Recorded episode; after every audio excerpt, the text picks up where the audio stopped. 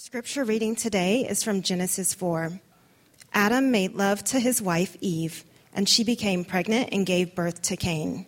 She said, With the help of the Lord, I have brought forth a man. Later, she gave birth to his brother Abel. Now, Abel kept flocks, and Cain worked the soil. In the course of time, Cain brought some of the fruits of the soil as an offering to the Lord, and Abel also brought an offering, fat portions from some of the firstborn of his flock. The Lord looked with favor on Abel and his offering, but on Cain and his offering he did not look with favor. So Cain was very angry, and his face was downcast. Then the Lord said to Cain, Why are you angry? Why is your face downcast? If you do what is right, will you not be accepted? But if you do not do what is right, sin is crouching at your door. It desires to have you but you must rule over it. Now Cain said to his brother Abel, Let's go out to the field. While they were in the field, Cain attacked his brother Abel and killed him. Then the Lord said to Cain, Where is your brother Abel? I don't know, he replied. Am I my brother's keeper? The Lord said, What have you done? Listen, your brother's blood cries out to me from the ground. Amen. Super positive and encouraging reading right there, getting us going. Holy smokes. yeah, you know, one of the things that people in our culture have a really hard time with is, uh, especially when it comes to their spirituality, is uh, the word, a three letter word. It's the three letter S word, the word sin. And right away you hear the word, you're thinking, oh my gosh, what did I come to today, right? Uh, it's a tough word to hear. It's a tough word for me to hear too. If you're like me, you're way more comfortable talking about, you know, much more uh, easygoing spiritual uh, concepts when you're talking with a neighbor or a friend or a family member or a loved one. Uh, you know, we just prefer faith as being something that helps us, you know, feel all the feels, all the good feels none of the bad feels. And I don't enjoy talking about the Bible word sin. Who does? But as a matter of fact, that's a you know it's a common perspective, right, held by a lot of folks in our culture. But Christian writer and thinker, lady by the name of Barbara Brown Taylor, in her book subtitled "The Lost Language of Salvation," she responds to that thought and other thoughts like it, and she says not only is it functionally impossible to get rid of terms like sin salvation, but she says it's actually detrimental to us if we get rid of that word. It's detrimental to us spiritually, uh, psychologically, emotionally, and she puts it like this. She says, Why should we speak of sin anymore? She says, Abandoning the language of sin will not make sin go away. Human beings, this is the big idea. Human beings will continue to experience alienation, deformation, damnation, and death, no matter what we call them. Abandoning the language will simply leave us speechless before them and increase our denial of their presence in our lives. Ironically, it will also weaken the language of grace, since the full impact of forgiveness cannot be felt apart from the full impact of what has been forgiven. So, my question today is what can help us see, what can help us maybe even experience the grace of God in a greater and deeper way? Well, I think Genesis 4 can. I think this chapter, Genesis 4, doesn't give us like a definition of sin or a definition of grace. Genesis 4 gives us a story. It's a story. And I want to tell you today if you will see this passage rightly, I believe it has the power to change your life. So, what do we see in Genesis 4 that can help us experience the grace, the power, love of God? Three things today. First, there's two ways of seeing. We're going to look at that. There's two ways of living we're going to take a look at. And finally, one better word. Let's begin and take a look at two ways to see something. Let's see what that something is. Uh, we'll begin in verse 1. It says, Adam made love to his wife Eve. She became pregnant and gave birth to Cain. She said, Eve said, With the help of the Lord, I have brought forth a man. Later, she gave birth to his brother Abel. Now, these are the first words we are told Eve speaks outside the garden. Now, why is that important? Well, if you were here last week, you may recall the last thing God spoke to her inside the garden in Genesis 3. He told her, he said, Eve, one day one of your offspring your, from, one of you, from your seed is going to come a savior, a deliverer. He'll be struck by evil, but he himself will end all evil. So God promised Eve that one day somehow a redeemer is going to come through her body and save the world. And now Eve has a son and names him what? Cain, which means essentially, I've got him. I've possessed him. Here he is. What's she saying? She's saying literally, here is my Savior. God promised me a Savior. This is the one. You'll notice she says nothing about Abel, right? She only speaks about Cain. She's holding her baby in her arms, thinking, Here is my salvation. Now, pause. See, Morgan, are you saying this is telling us that Cain grew up to be what he became because of the twisted and God sized expectations his parents put on him? Well, that's possible. But what I want you to see more than this, and what I think the passage wants you to see more than this, what the passage is really all about is the unexpected power and shape of sin. And here's what I mean. The passage is shocking, right? I mean, it's not fun to read. Shocking. It's supposed to be shocking because you move from Genesis 3, right, last chapter, with, innocence. you know, it's only mom and dad eating some naughty fruit. Now, more than that, don't want to make light of it, but in a sense, that's what's happening. But immediately, only a few verses later, Eve's holding her baby in her arms, thinking she's holding the world's Savior, when in reality, she's holding her other son's future killer. Not a redeemer, but a murderer. And if you're asking the question, man, how did it get this way? How did sin grow so fast? Now you're asking the right question. You're asking, how do you go from just eating the, from a tree in Genesis 3 to murdering your brother in Genesis 4? Now you're asking the right question. But God Himself gives you the answer, really a clue here. In verse 7, this is where the word sin is mentioned for the first time in the Bible. Look at verse 7. God says to Cain, Cain, but if you do not do what is right, sin is crouching at your door.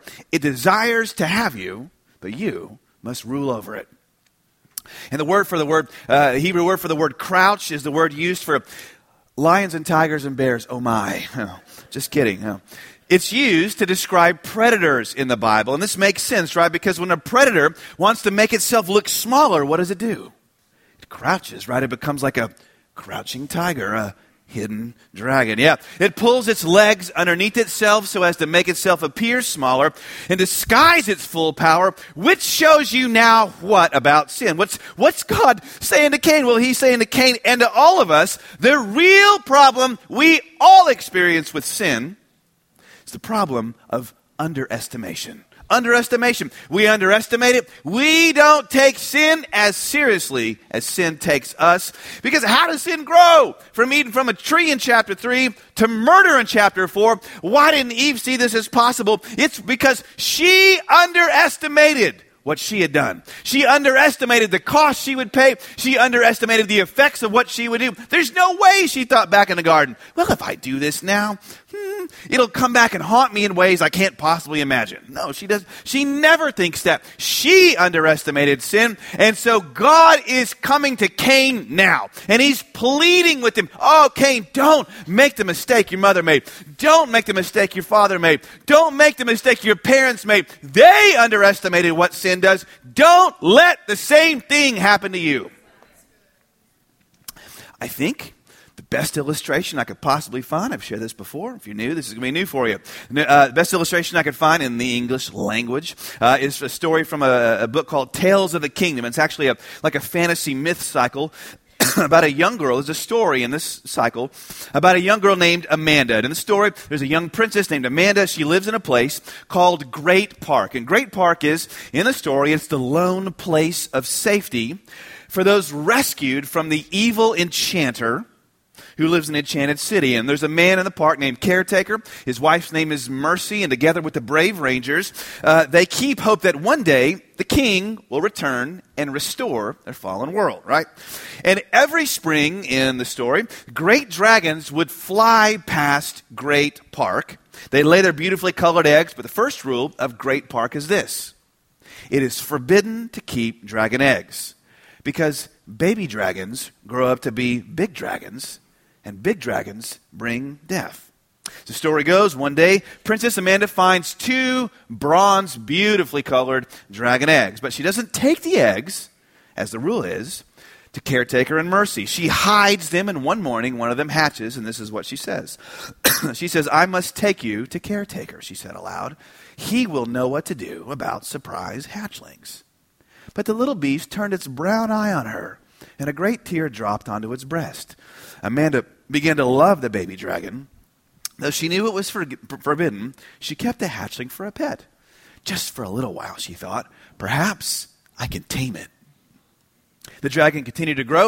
And Amanda continued to feed it, and play with it, but then Amanda soon discovered that her pet hated to be left by itself. The dragonette particularly hated to be left alone at night, and so Amanda began to stay away from the great celebrations. Amanda became angry at the law that kept her from sharing her pet with others. What harm is one small dragon, she thought. But the dragon kept on growing, became large enough to begin to breathe fire, and it began to light little fires in what's called Amanda's secret place. But she was careful to, to put them out, remove traces of the fire. But then she began to also to think ill of those who loved her most. She began to resent them when they asked her, Where have you been? Why aren't you coming now to the great celebrations anymore? That same night, it said, Amanda realized that the scales of the dragon sleeping beside her were very hard. She knew that its big body was crowding her and that grown dragons were no laughing matter. This was the last night she would allow the dragon to return from its hiding place in the forest to sleep with her in the den. It had become too big, and Princess Amanda was afraid somehow she had to get rid of the dragon but she doesn't. And a few mornings later, she wakes up to the smell of smoke and fire. The dragon had lit the forest on fire, all the homes of the people in Great Park on fire, and she's scared now for her home, for her life, and for her friends. And suddenly it says she knew great harm could come from one small, tame dragon. Because small, tame things grow into big, wild beasts. She finds the dragon, she confronts it, she commands it to leave her, leave Great Park. But when it heard her call and speak to it, it says it stepped out of the trees into the meadow to face her. Amanda gasped. It had grown even more, and she had not noticed how much the dragon had become cunning. Why had she not seen this? The dragon attacks her. She's got to fight it to the death. She's locked in mortal combat with it. She does defeat it. She does kill it. But though she wins the fight, many of her friends are burned in the fire. They lose their homes and their lives. Oh, why? Why had she not seen how large it had become? Here's why. Because no matter what size a forbidden thing is, it always appears smaller than it really is always appears smaller than it really is. Sin was crouching at her door until it came for the kill. That's what sin does, which is why the, the old theologian John Owen said famously, he said, Be killing sin, or sin will be killing you. There are two ways to see sin. You can see it as small or see it as significant. It's your choice. But God is pleading with you, pleading with us like He pleaded with Cain. Don't make the mistake other people have made. Don't underestimate the power of sin. But the passage isn't just challenging us to see something, it's also now, secondly, encouraging us to live in a certain way, or should I say, to live from a certain place. Number two, there's not just two ways of seeing, there's also two ways of living we see in the passage. All right. Once we see what sin is, we got to ask, well, then how should we live? what kind of lives do we, what kind of lives should we live once we recognize sin's power? Well, the way to answer that would be to answer the question almost everyone asks when they come to the passage. Matter of fact, I was talking about this passage with my daughter last night, and she asked me this question. I said, well, that's thankfully, it's also in my notes. But all right. What they ask, people ask, she asked, why does God accept Abel's offering here and reject Cain's, right? Now, one answer that uh, people have suggested, I'll never forget my college professor. I took a religion class, had a college professor who suggested, we studied this passage. Uh, he said, you know, it's because God loves animal sacrifices more than agricultural sacrifices. So Cain was kind of doomed from the start. Again, the guy had a PhD, uh, apparently, but he's teaching this. But now, is this what this is, right? As in, well, you know, Cain, excuse me, Abel's got sheep. Cain's only got salad. You know, which one would you want? You know, Abel's got that lamb. Cain's only got that lettuce. If I were God, I'd be grouchy too. You know, where's the beef, Cain? Is this just showing us, like my professor said, God's a meat lover, not a vegetarian? Not at all. Let's look a little deeper. Jesus in the New Testament tells a brilliant parable. He says, This is what my kingdom's like he says, look out at humanity.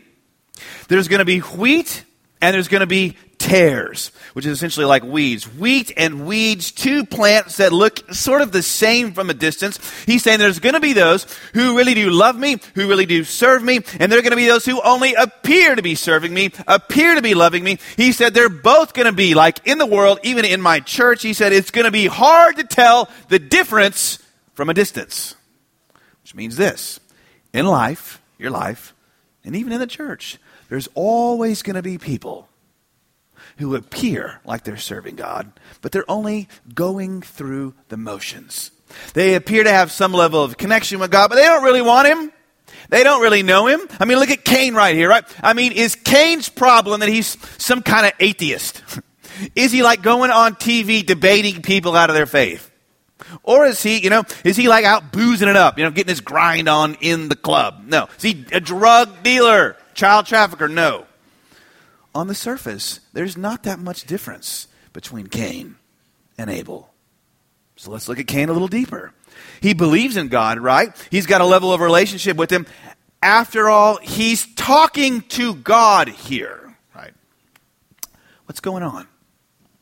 As we heard earlier, this first family, they didn't have a lot to go on theologically, right? They basically had like one verse, Genesis 3:15, that promise that one day God's going to send someone to save the world. So God promises them salvation, which means there's only two ways to respond to God's offer and promise of salvation. Two ways to relate to God. You either have to, one, live in a way that forces God to keep his promise, or you live in a way that thanks God for his promise. Two ways to respond to God's promise of salvation. You can try to earn it by your works. I'm a good person. Look, I'm doing the stuff. I'm a good person. Or you just receive it by faith. And on the surface, this is showing us these two kind of people, they look the same.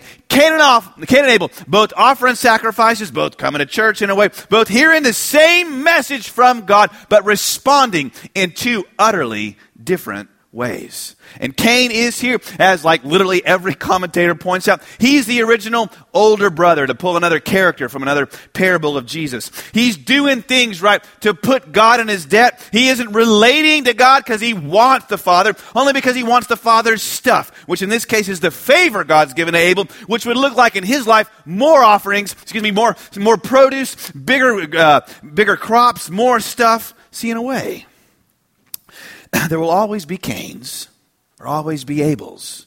Two ways of living. What then, what then, are the marks of a Cain?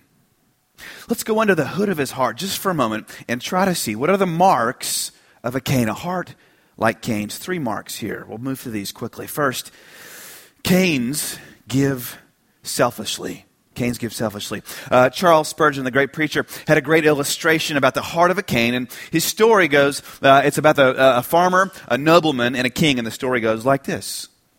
Once upon a time, there was a king who ruled over everything in the land. And one day there was a gardener who grew an enormous carrot. He took it to the king and said, My Lord, this is the greatest carrot I could ever grow, ever will grow. Therefore, I want to present the carrot to you as a token of my love and respect for you.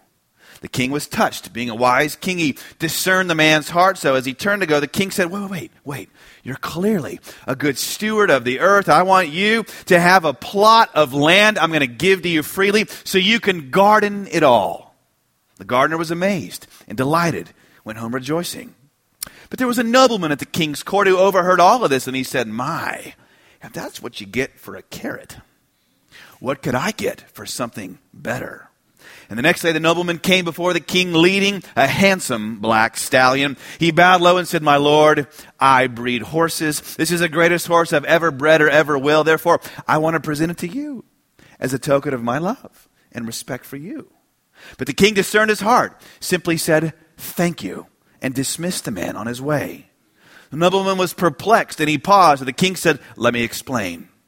That gardener was giving me the carrot, but you were giving yourself the horse. See the difference? Why did the king reject the nobleman's offering? Oh, it's the same reason God rejected Cain's offering. Because Cain was giving selfishly. Not to give, not to be a blessing, oh, but to get a blessing. Cain's give selfishly. Number two, second, Cain's also serve reluctantly. They serve reluctantly. Look at what God says to him. He asks him, why are you angry? Why is your face downcast? And by the way, whenever God asks someone a question, it's not because he lacks information, right? He's not trying to see what's in someone's heart. He knows. He's trying to get you to see.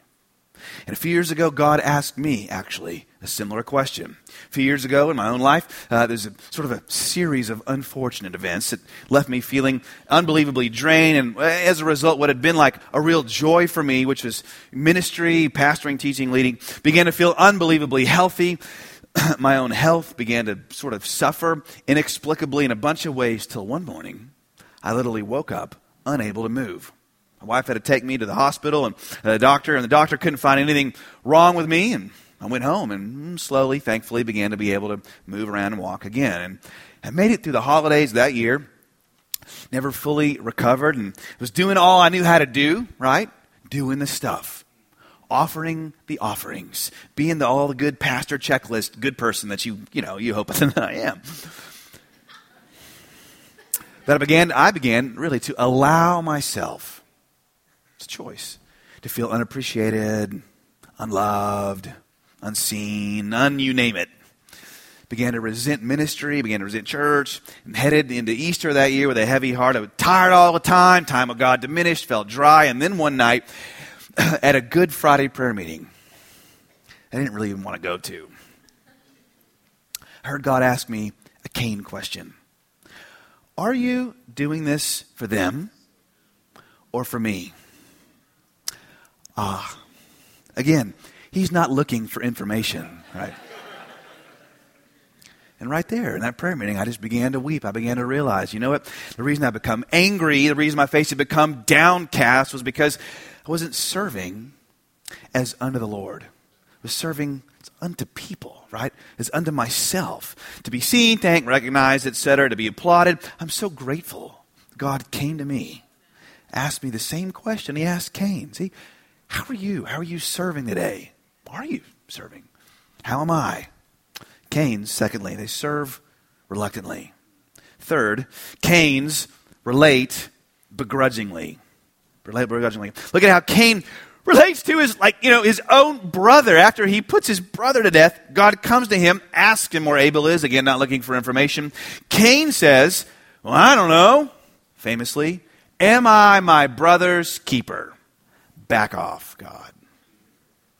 What had distanced his heart from his brothers? Well, I think in a word, it's envy. It's envy. The fact that his own brother was blessed, he had favor, it says, from God in some way. He wasn't. Evidently, uh, Abel's flocks are growing, his crop isn't. Envy, hear me, doesn't always just look in like just wanting other people's stuff. Sometimes envy sometimes jealousy. The seed of murder looks like this. Why should I care about them? They're doing fine. They don't know what it's like to be me. They don't know what it's like to go through what I've been through. I got my own stuff, my own pain. Am I supposed to care about them when I got all this happening in my life? Am I my brother's keeper? I mean, why isn't my brother keeping watch for me? And if we're honest, we don't just do this with other people. Sometimes we do this with church, right? Pray for my church. what's it done for me lately, right? Give to my church, it's doing fine. Why aren't they giving to me, right? They have bills. Serving my church, well, I got enough to do in my life, right? Cain's can only relate begrudgingly through clenched teeth. Well, what then are the marks of an Abel if we don't want to be that? What are the marks of an Abel? Well, of course, the marks of an Abel would be just the opposite, right? An Abel is someone who can give selflessly, who can serve gladly, who can love freely. But Cain's, of course, can't do it. They can only give selfishly, serve reluctantly, love begrudgingly. Oh, but, but Abel's can. They can do this. And don't you, by the way, don't you want to do this? Don't you want to live like an Abel? The answer is yes, you do. Listen, I want to. I don't want to live like a Cain. I want to live like an Abel, someone who gives selfless, selflessly, someone who serves gladly, someone who can love freely. I mean, can you imagine if that were you? Can you imagine if we were a church full of people who could live this way, who could give selflessly, serve gladly, and love others, love this city freely? How then can we do this? How can we live in that way, like an Abel? Remember what we said earlier? Abel could live like he did because he glimpsed God's heart. Right? Abel glimpsed God's heart.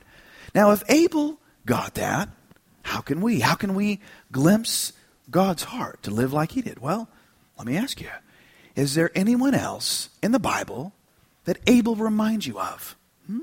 Is there anyone else who truly gave selflessly, who truly served the Lord his God with gladness, and who truly loved his brothers freely? Oh, I think there is. Let's see him now. Number three, through seeing one better word.